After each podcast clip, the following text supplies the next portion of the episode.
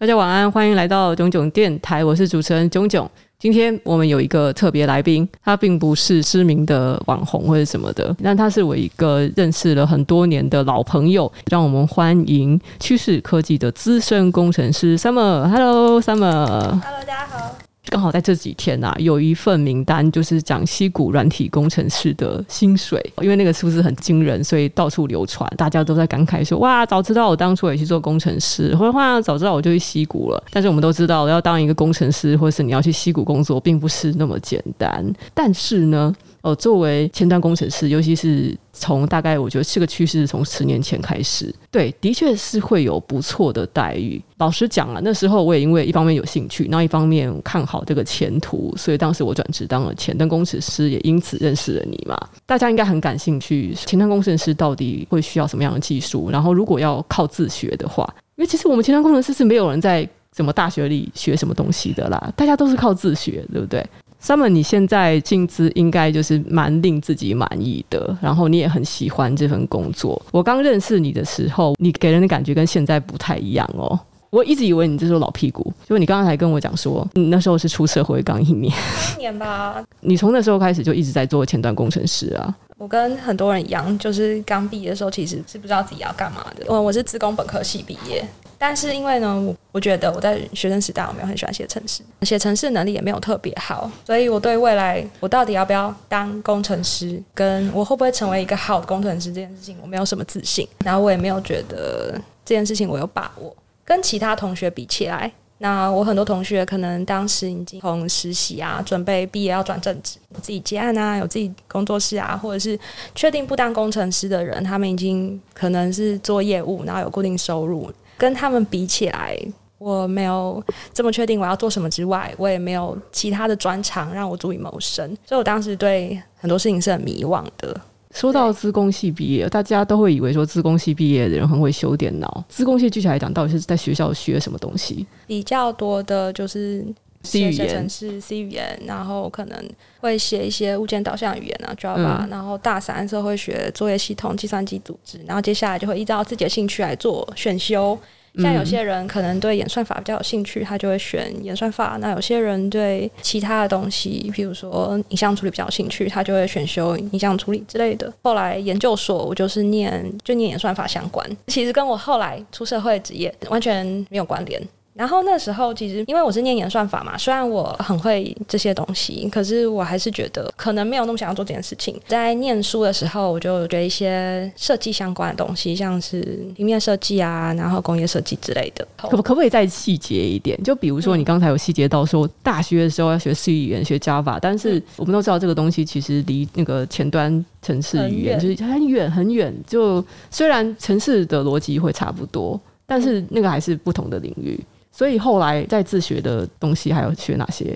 在自学，其实这些东西都跟后来出社会。那 JavaScript 的最的一定要学吗？没有啊，没有。我 JavaScript 是出社会后学的。对，我意思就是说，出社会之后要学自学 JavaScript，嗯，可能要再学一些 framework 嘛。我那个时候其实，在学校其实都没有学这些东西，然后刚好就是跟一个前辈聊天，嗯，然后那时候吃饭，然后他就觉得说，哎。我有资工的背景，然后会一点点美术，嗯，这样可以去投一个做 UI 工程师的东西。那时候 Front End Developer 这个东西刚出来，然后也没有那么红，都不是专门做 UI 的工程师，没有一个专门做 UI 的，很多时候是 Backend 或者是设计师兼的做这样子。而且那时候不要说什么资测会，那个网上你要找到学习资源其实很难，其实很少。那刚好那时候因为有前辈这样跟我说嘛，所以我就偷偷看履历，刚好就进台湾一间大公司，然后就录取了。他们有开 Front End Developer 就录取。嗯、在那里的时候，我才开始学有关 Front End 的东西，譬如说 JavaScript 啊，然后 CSS 啊这些 HTML。那么多年前，其实大概就是这些，就是 Web 二点零刚萌芽的那个时候。之后，台湾有一大堆 公司都抢着要做第二个 Facebook，真的是一个很不实际的梦。那时候开始有一些行动装置，想要用 Web 做那个 responsive Web design 的，开始想要做这些。那因为你要去为这些系统重科技是很花成本。可是如果可以用 Web 用 responsive 的方式来做的时候，就可以通吃手界面，嗯。所以大家都会想要用 Front Developer 来做这件事。所以说是一个前辈的建议之后，再加上你进公司之后再再摸索，对对对。那个时候就是有刚进公司，然后开始学这些东西的时候，你就觉得很喜欢，而且很确定这东西有前途，然后包括这个的前途吗？其实没有，我这个人就是不是一个这么爱钱的人，然后也没有说想很多。但我有一个优点，就是任何事情来的时候，我都会试试看，因为没试过嘛，就尝试看看。嗯、我不知道我喜不喜欢，但是第一件事情就是我会尝试。知道自己其实不是一个很聪明的人，然后嗯，城市底子没有那么好，所以我就会，我觉得这件事确是你不聪明吗？对，等一下，你刚 你刚刚才虽然没有透露你的具体学历，但是 北一女还是不错的学校吧？然后，然后那个因为要既然要尝试，我就会尽力尝试，所以那时候我有做一些 study，、嗯、因为我要写 Web UI，所以我就会买书。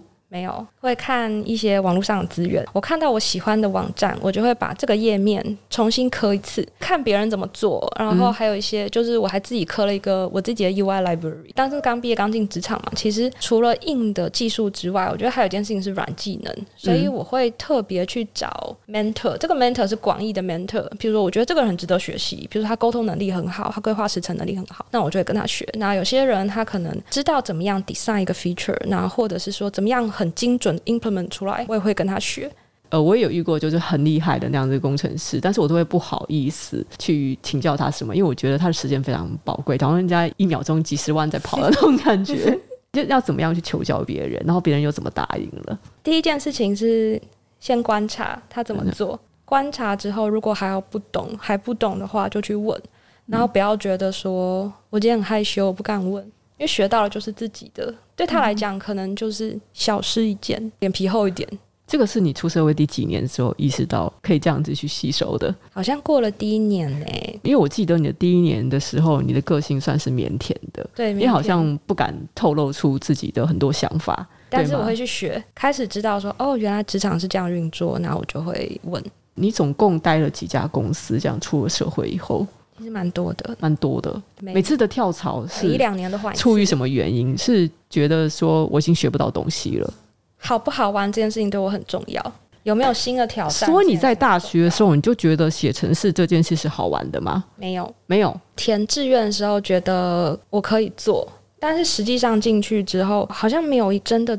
这么喜欢写城市，当时没有考虑要说转行啊？有有有考虑过。我曾经想要念中文系，所以差太多了吧？还跟老师，当时呃，老师就是中文系老师借了转系的资料，甚至后来念大学，然后研究所的时候都还有去学设计，学平面设计，学工业设计，然后还有做了一些作品，因为知道自己可能没有这么会写，也没有这么喜欢，嗯、所以有去尝试一些东西。有没有一点点的因素是在社会影响下，或是你自己的意见的想法，会觉得这个领域好像是男生比较容易去达成比较高的成就？你觉得你进工程师领域之后，有没有感觉到这个职场对女生的歧视？女生当工程师啊，我遇过的待遇有两种。第一种是我刚出社会的时候，那很多工程师的确对我很好，可能真的是因为出游是女生，所以就会讲得比较详细，对我比较有耐心。然后第二种是他们会怀疑女生的逻辑没有这么好，是不是能够胜任这个工作？直接质疑的能力。比如说分工作的时候，可能这么有趣的工作就不会落在我身上。在升迁的时候，会跟我说：“今年有没有结婚生子？”我要谈离职时候，女生应该要求稳定啊，是不是？是直接要你走人去嫁人的意思吗？他说：“是不是要求稳定？那你是不是就待在这里就好？”譬如说离职哦，我可能就会说有更好的机会啊，更好的发展，然后有更都嘛这样讲，我还不会讲说，其实我是觉得公司没救了。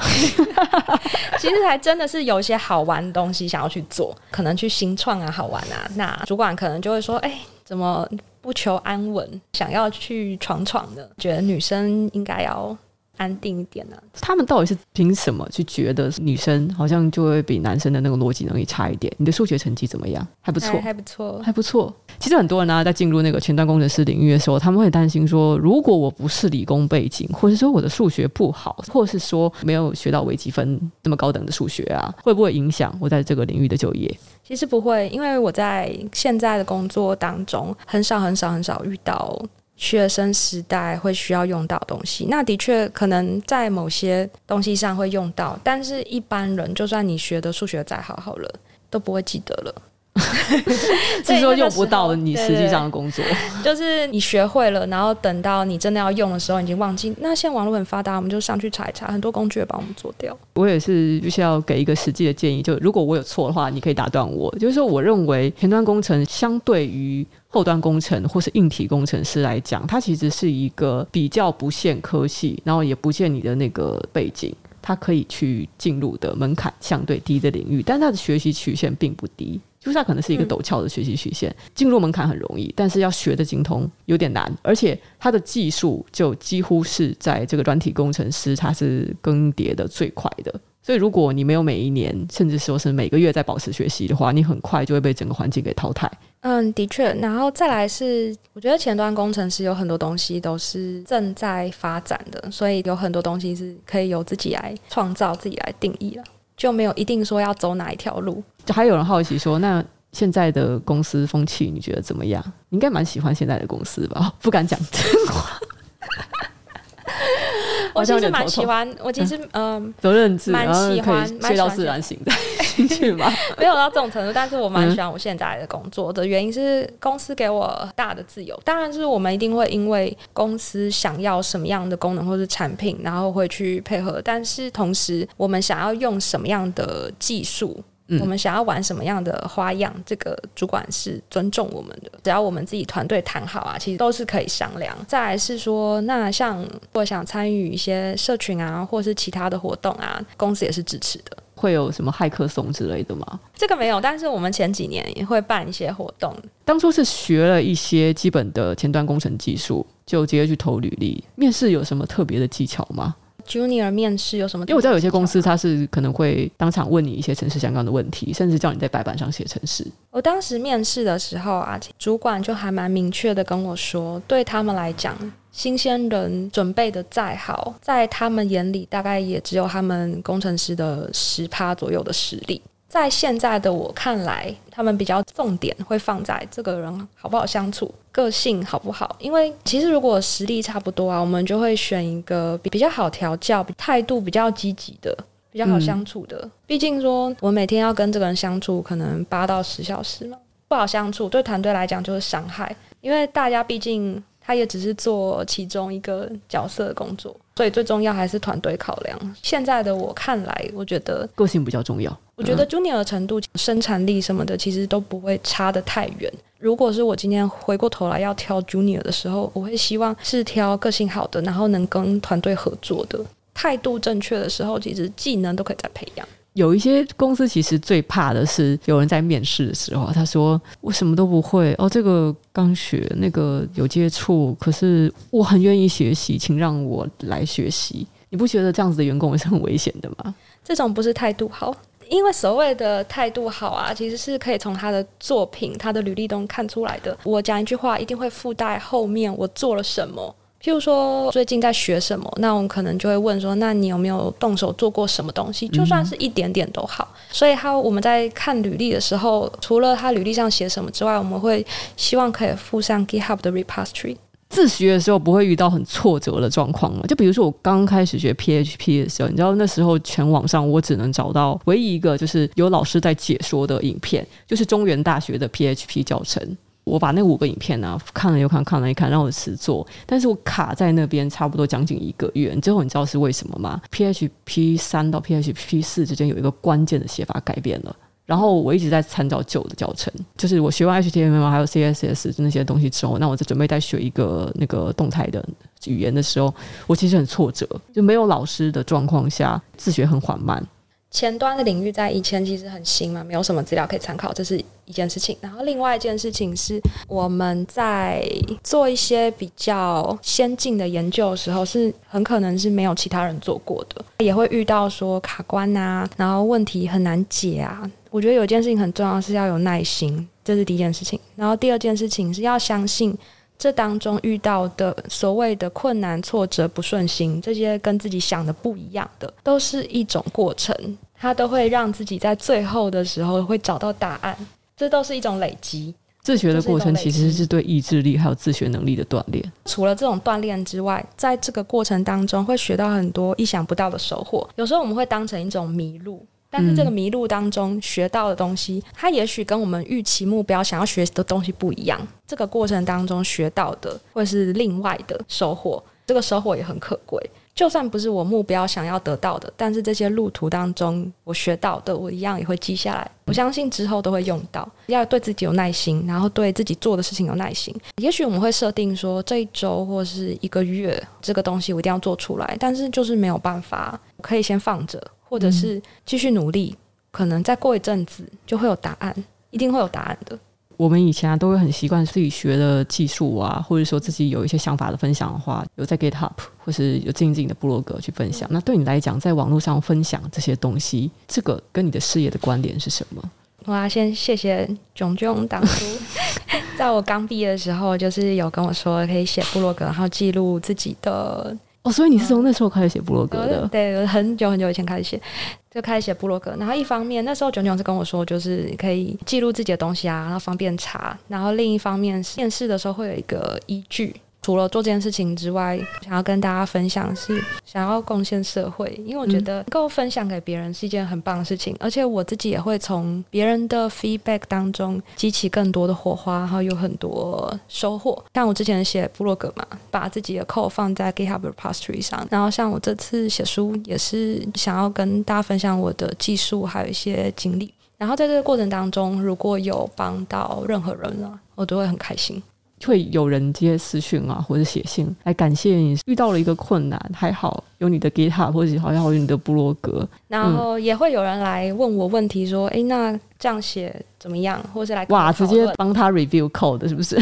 可以这样说，或者是来，或者来跟我讨论，或是他觉得怎么样做比较好。那我觉得这些都是一种交流，都是一种收获了。我觉得在那个工程师里面，这样子交流的气氛特别浓厚。可能是在我们这个行业，短短的面试的时候，你真的很难看出这个人的硬实力。所以你平常如果有累积的话，主管就直接去翻你的网站，其实他就知道了。哎、欸，我觉得真心面对自己很重要。啊、我觉得面试这件事情，就是除了应征、哦，因为因为你的真心面对自己，连接在面试的这个话题之后，我还以为你的意思是说，哦，如果我觉得很堵烂这家公司的话，我可以直接就哎哎、算了，那个到一半我就走这样子。因为真心面对自己可以聊很多事情，然后像面试的时候，然后怎么样知道对方适不适合你嘛？然后对方也会想知道你适不适合他嘛？那我自己能做的就是把我的作品给对方看，然后我不会让大家有错误的期待。这样，然后找自己的兴趣方面也是，像前面我有提到，在学生时代，那其实我知道我自己可能没有那么喜欢写程式，然后我也没有像那么擅长写程式，我就去做了一些尝试，比如说学平面设计啊，学工业设计啊。是在网上找资源、看书，还是去上课？上课，上课。所以是去资社会，或是买一些有点类似像是那种什么六角学院那种线上课程吗？学设计方面，那时候有一些补习班，会有一些大学开推广部，那我就去报名，去看看这到底是是不是我可以做的。会不会觉得啊，学费好贵啊，然后也不知道花下去这样投资自己到底会不会有未来？尝试这件事情本身就是花钱，然后花时间的，我都会想办法去处理。顺便问一下，既然你能力已经这么强了，我相信你现在已经是蛮有自信的了。我认为有自信的人才会出一本书，然后去做教学。你没有自信的话，你也不会出一本技术教学，跟大家讲说，哎，有这些做法，对不对？那就是交流，交流，这个就交流。从来都没有想过要自己开工作室。接案，那也许会过上品质比较高的生活嘛。坦白说，我现在还没有找到一个适合的伙伴，然后或者是也没有想到一个厉害的 business model 可以赚钱。嗯。你是没有找到创业伙伴？你认为创业是一定要至少两个人一起做吧？我觉得至少要两个人诶、欸，因为很多时候我们并不是全，你不擅，你有不擅长的部分，对，不是全才全能的人，然后一定会有一些伙伴可以补足的。有网友问说：“女生当工程师是不是很容易遇到性别天花板？”我觉得天花板有很多种，像是有些人可能会觉得年龄是天花板。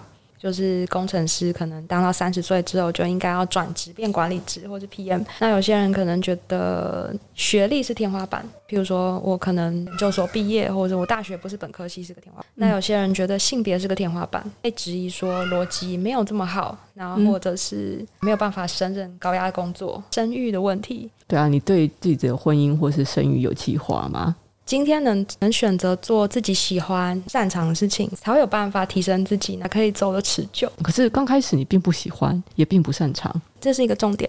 很多时候啊，不喜欢跟不擅长啊，有可能是还不了解这个领域，或者是还没有在这个领域当中找到一个自己喜欢的面向。像那时候我一开始觉得自己没有很会写程式，没有很喜欢写程式嘛。刚出社会的时候，那刚好在公司就是遇到了老板想要做 SEO 的东西。你稍等一下，我觉得猫咪 它是肚子饿了，哎，他想要被安抚，没有人理他，他就会觉得寂寞。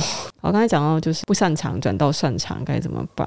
当时的公司就是想要找一个 engineer 来做 SEO，那但是当时大部分的 engineer 都不是很想做，觉得说，哎、欸，超出能力范围。哎、欸，不是，是他们会觉得说，这跟他们擅长的东西，譬如说他们可能擅长写 Java 或者是写程式这个东西比较没有关系，然后感觉上这就是一个浅浅的一层啊，不知道是什么这样子。嗯、那我当时就是虽然不知道这是什么，但是好像不错，我、嗯、我都是一个开放心态去接，那我就觉得可以试试看，嗯、然后做了以后呢。就读了一些书，实际上做一些操作，然后发现其实我还蛮喜欢的。这个东西其实以前我从来都没有接触过，才发现说哦，这个也是前端领域的其中一环。然后我就爱上了这个东西，它至今还是我前端里面。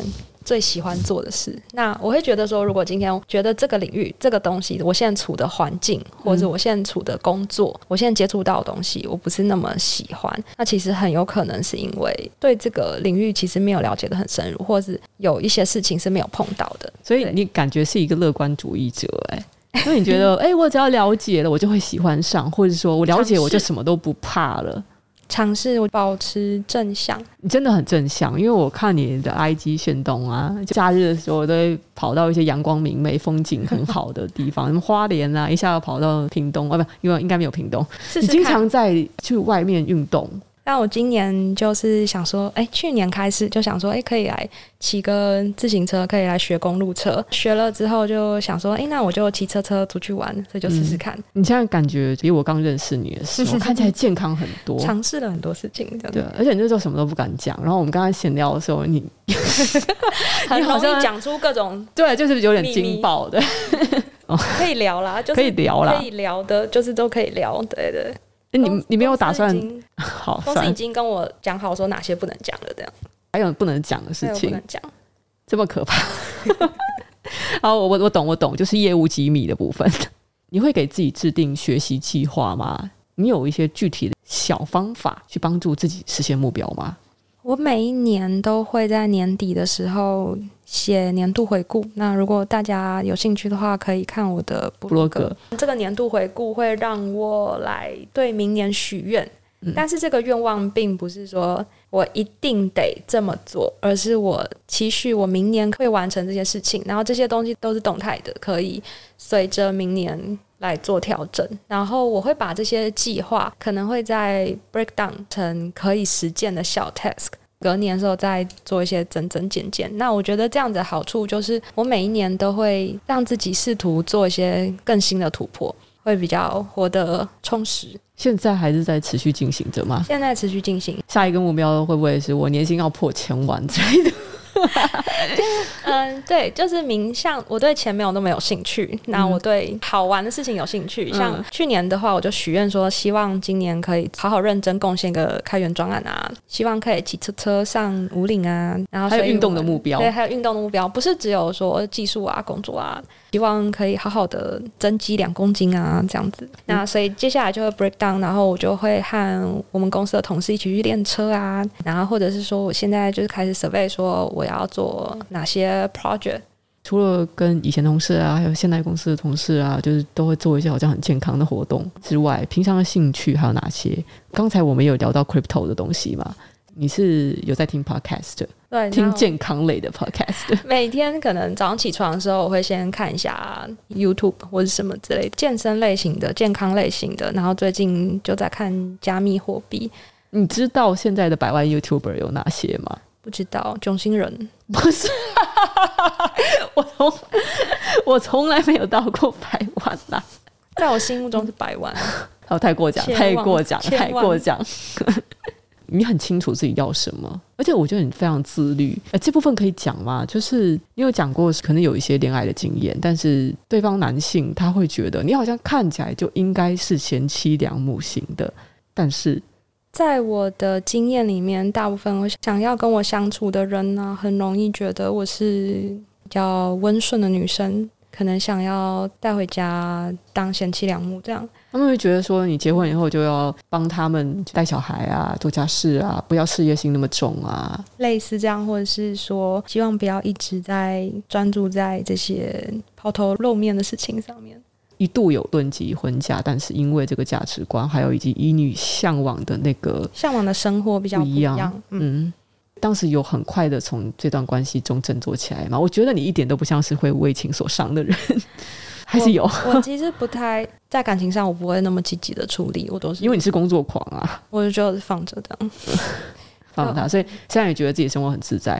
我觉得这样生活很好。有没有觉得现在可以退休了？我喜欢我的工作，希望可以一直做到老死在键盘上。你要用 GitHub 去上传你的遗书。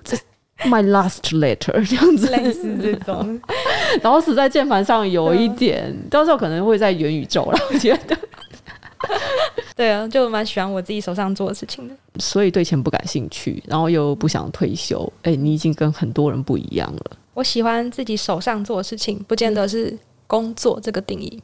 要工作到老死为止，这是你的理想。可是问题是我们都知道啊，就前端工程师，他真的是一个非常竞争的领域。总有一天，也许四五十岁的时候，你的脑袋跟不上，总是有一个才能的极限的时候，那你会发现，你好像真的要被这个产业或者公司做淘汰了。那总是我们会遇到的中年危机。然后我觉得女性又有另外一个危机，你有没有想过要怎么样去应对这个事业的穷途末路？还是说你觉得到时候你就是当主管做 PM 安全下装，然后直到总有一天公司把自己裁掉了，反正没关系，我的钱够多了，会有这样子的计划吗？对我来讲，最重要的事情就是尝试看看有什么事情是自己持续是有兴趣的，然后自己是擅长的。这些事情很可能在未来的某一天它会出现，然后我就可以把这个当成其他的工作，譬如说，很可能说。我现在觉得我很喜欢我现在手上做的事情，就有一天我发现更有趣的事情，然后我就转而去做这个，也是有可能的。有有可能突然开始做自行车旅行，然后就变成自行车达人。类似可能会做其他事情，然后这个东西可能就会变成我另外一个收入来源或者什么的。我并没有设限，说我一定会做什么。那就是多尝试试试看，如果遇到困境的话，我相信一定有什么东西可以解决啊。因为二十年前没有 front-end developer 这件事情。嗯，你要给这个工程师的建议是你，尤其你要自修的话，英文程度最好是好一点。因为中文的这边的咨询真的有点太慢了。在我的学习历程当中，的确我是以看英文的文件为主。然后，因为我的英文程度没有太差，如果有人问我说啊，工程师是不是一定要英文很好啊才学的，就是才可以做的话，我是觉得还好。因为一开始的话是可以经由 Google 来做翻译。我们在看文件的时候，特定领域其实都有特定的关键字。所以只要熟悉这些关键字，然后基本上搭配城市码看，其实都是可以的。工程师其实不能孤军奋战，你基本上一定要有一个社群，对吧？就像你当初有一个 mentor，就像你写部落格，那你就与人有了连接，可以跟这个相关领域的人交流。你现在在一家大公司里面，所以你跟你的同事呢，平常也可以交流技术。但是如果是孤军奋战的话，你自己一个人就是要去 Google 啊，去 handle 所有的你遇到的问题。而且这个问题很好。因为很多人其实会很喜欢自己做自己的事。的确，以他的工作性质，然后或者是他的习惯，可能他真的是一个人做，他就可以。但是在我自己的历程当中，我是喜欢跟很多人讨论的，因为在讨论过程当中，不是只有。我知道的这些事情而已，不是只有我研读这些事情。很多人会带给我很多不一样的火花，然后再来是每个人不同的背景，每个人不同的专长的时候，会学到蛮多东西的。好，那我们这里收到了很多问题，然后我觉得有一些人哦，那个 那个问题，我觉得说，呃，你来回答太浪费你的时间，因为太出街了，就可能是，哎，你学程式要从哪个语言开始学啊？等等，我觉得。这个是看你的工作上你的需求，或是自己喜欢。对，就是自己去 Google，然后这个东西你就可以得到了，而且还不止一个人在问说从哪里开始入门，这个太出街了。好，那我觉得大家去 Google。那有一个人他对这几个问题，我觉得算是有一点点深度的。首先，他问你说，平时上班的时候，下班之后你还会继续追技术吗？所以他问到了你的时间安排。然后再来就是你会不会做 side project？就是因为你刚才已经说过，你有 GitHub，肯定是有，答案是肯定的。然后你会不会建作品网站？没错，就在 GitHub 那边。我觉得这个问题啊，就是应该是说我们在工作上，在一开始可能刚出社会的时候，在工作上的确接到工作的挑战，或者是一个成长的方向。在工作上会学到一些东西，可是随着可能等到熟练了这个技术或这个行业之后，渐渐的工作上见得会能够满足自己的成长跟挑战的需求，所以大部分的人可能第一个就是换工作嘛，换一个更有挑战性的工作，这是职业规划。然后另外一个选择就是自己做 side project 来解决自己的问题。这个好处就是不用受到公司团队的技术的限制，可以用自己想用的东西，可以尝试更多好玩有趣的东西，而且可以解决的是自己想就是想要解决的问题。我自己大部分的进修啊，都是在下班时、下班之后的，像我自己写文章啊，一定的吧。我遇到的所有有所建树的工程师，都下班后一定也还会继续 coding，会看点书，然后可能会看个一个小时，然后看点书，然后写写 side project，这是。是一定的，我觉得还有一件事情蛮重要，就是可以的话，真的是要把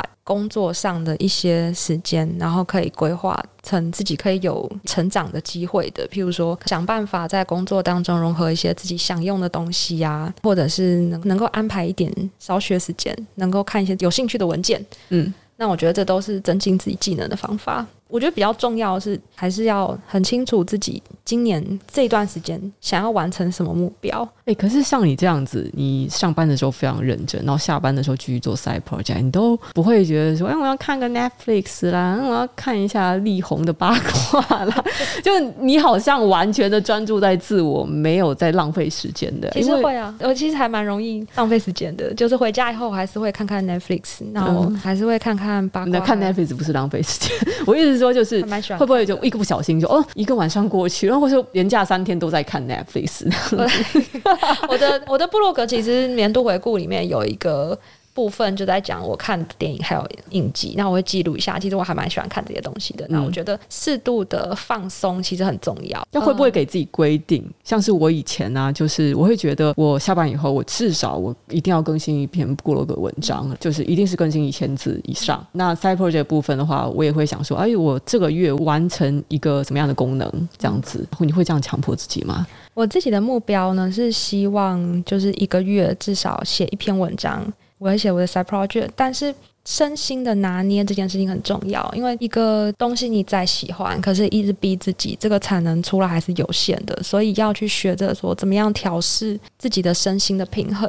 我可以问一下你的作息状况吗？晚上几点睡觉？早上几点起床？大概七点半起床，然后晚上十一点半、十二点睡觉。哦，还可以，还蛮健康的。但是我早上起来之后，我会先打坐，比如禅定，可能三十分钟到一个小时，然后也去思考一下今天我有哪些事情要完成。我觉得这也是一个过程，就是让我知道说这件事情是我在烦恼的，那我能不能解决呢？如果我可以，那就解决；不能的话，我就让自己沉淀下来。休闲呐、啊，然后工作啊，精进自己技能，这些事情都非常重要。然后要去能够拿捏自己身心的平衡。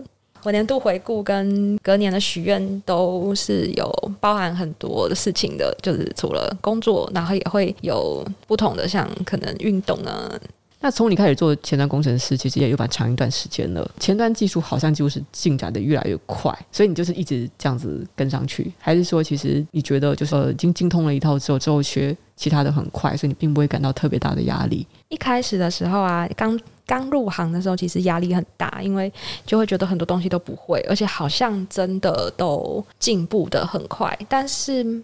刚开始熟悉了之后，会发现其实他们想要解决的问题其实是很类似的，然后只是用不同的方式来呈现。所以比较重要的是说，能不能掌握到核心的概念。对，它的概念就是像是，尤其你要写物件导向的时候，嗯，你一开始要怎么样去设计整套，然后让你在后来维护的不要那么辛苦。然后对，就是主要就是为什么它发生了什么问题，然后怎么解决它。然后再来是要学会的，我觉得有一件事情是比较重要，是自己的软技能啊。会因为你熟悉这件事情，然后你就会学得越来越快。学东西就是不要急，要对自己有耐心，不要觉得我一定要跟谁一样好，因为每个人都是不一样的。另外一件事情是，如果真的想要做这个行业啊，把履历写好，有一个基本的作品之后，那我就会鼓励去面试，去聊聊看。一般科技公司真的没有办法接受，说我学这个学那个，但是我没有任何的作品。哎、欸，对，但是我觉得让自己去看看这个产业这件事情很重要。就算是一个简单的切板好了，我觉得这都是一个作品，这都是代表自己的现况，嗯、那都可以去应征相对应的工作。所以这个入门门槛没有这么高。其实光是像切板，就是比如说早些年可能十年前的时候，其实你会 Dreamweaver 的切板，你已经有一个 Web Designer 的基本的入门门槛了嘛？对对对，嗯，可能是因为我这边这个粉丝啊，有一些人年纪比较小，他们会问很多是关于，嗯，我要怎么样找到自己想学的东西啊？或是我怎么知道这条路是我想选的？然后我选了之后，我又怎么知道我真的确定这个职业是我爱的？他们有很多很多的犹豫。但是你刚才有提的，就是你要不断的尝试。但是对于有些人来说，他们可能他们跟你不一样，他们的人生目的就是我要赚钱，我对钱的兴趣比较大，所以我选什么工作，或者说我因此要精进自己。其实我也只是想要拿到更高的薪水，因为我认识你也很多年了。那刚才我们也聊了蛮长一段时间，所以虽然你可能没有我爱钱。但是呢，我们本质上都是很认真在过生命的人，因为我们不想我们老了以后回首的时候，很想说，我这辈子在干嘛？我们也都是喜欢工作的，然后因为享受工作，然后因为想要更精进自己，所以愿意花很多的时间和心力或者金钱投资在自己身上。但对于很多来讲，他们是没有这种自觉的，他们觉得学习很痛苦，工作就是很痛苦。我想要早一点退休，我想要赚更多的钱。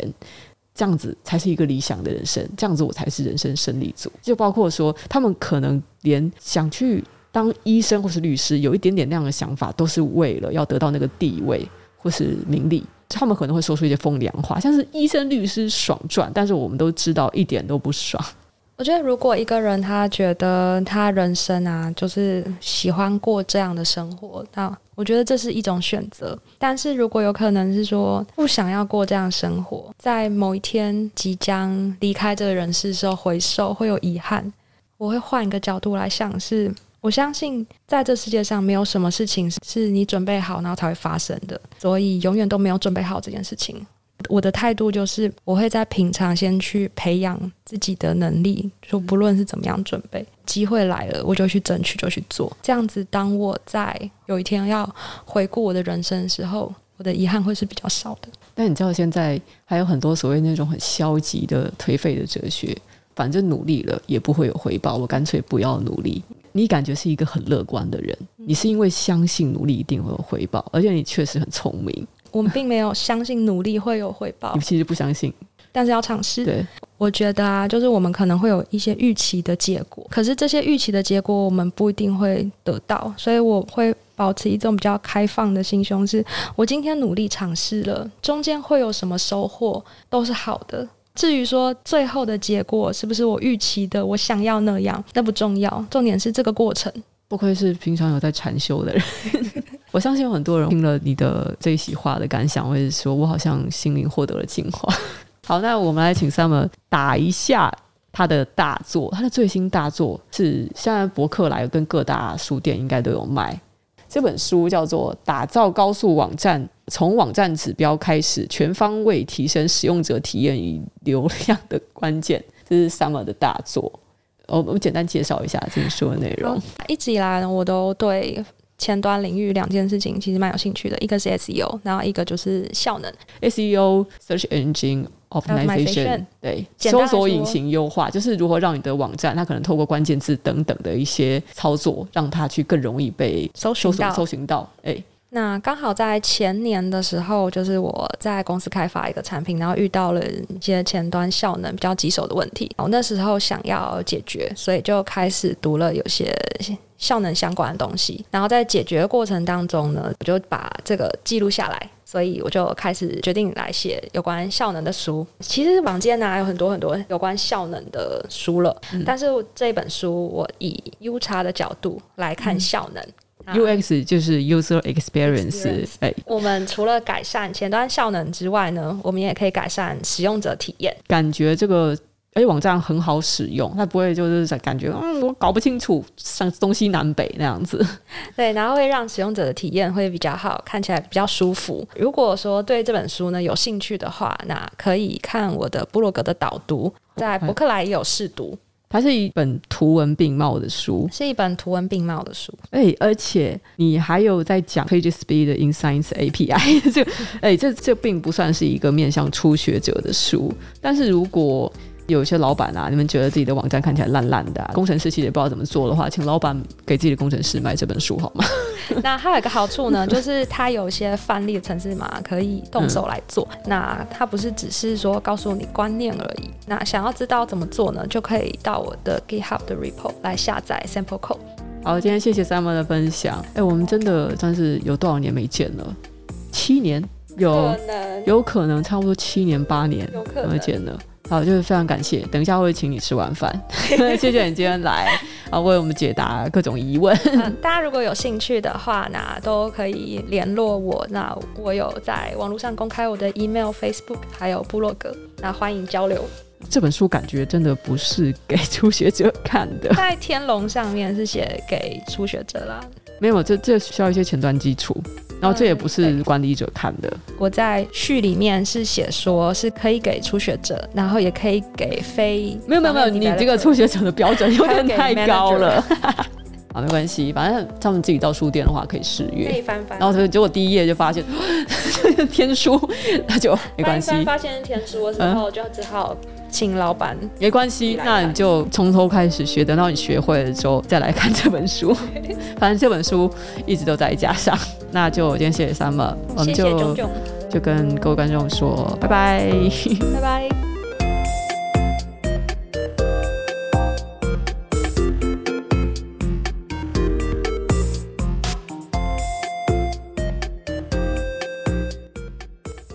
喜欢我的 Podcast，可以在 Apple Podcast 或是 Spotify 或是 First Story 给我一个五星评价或是留言，谢谢你。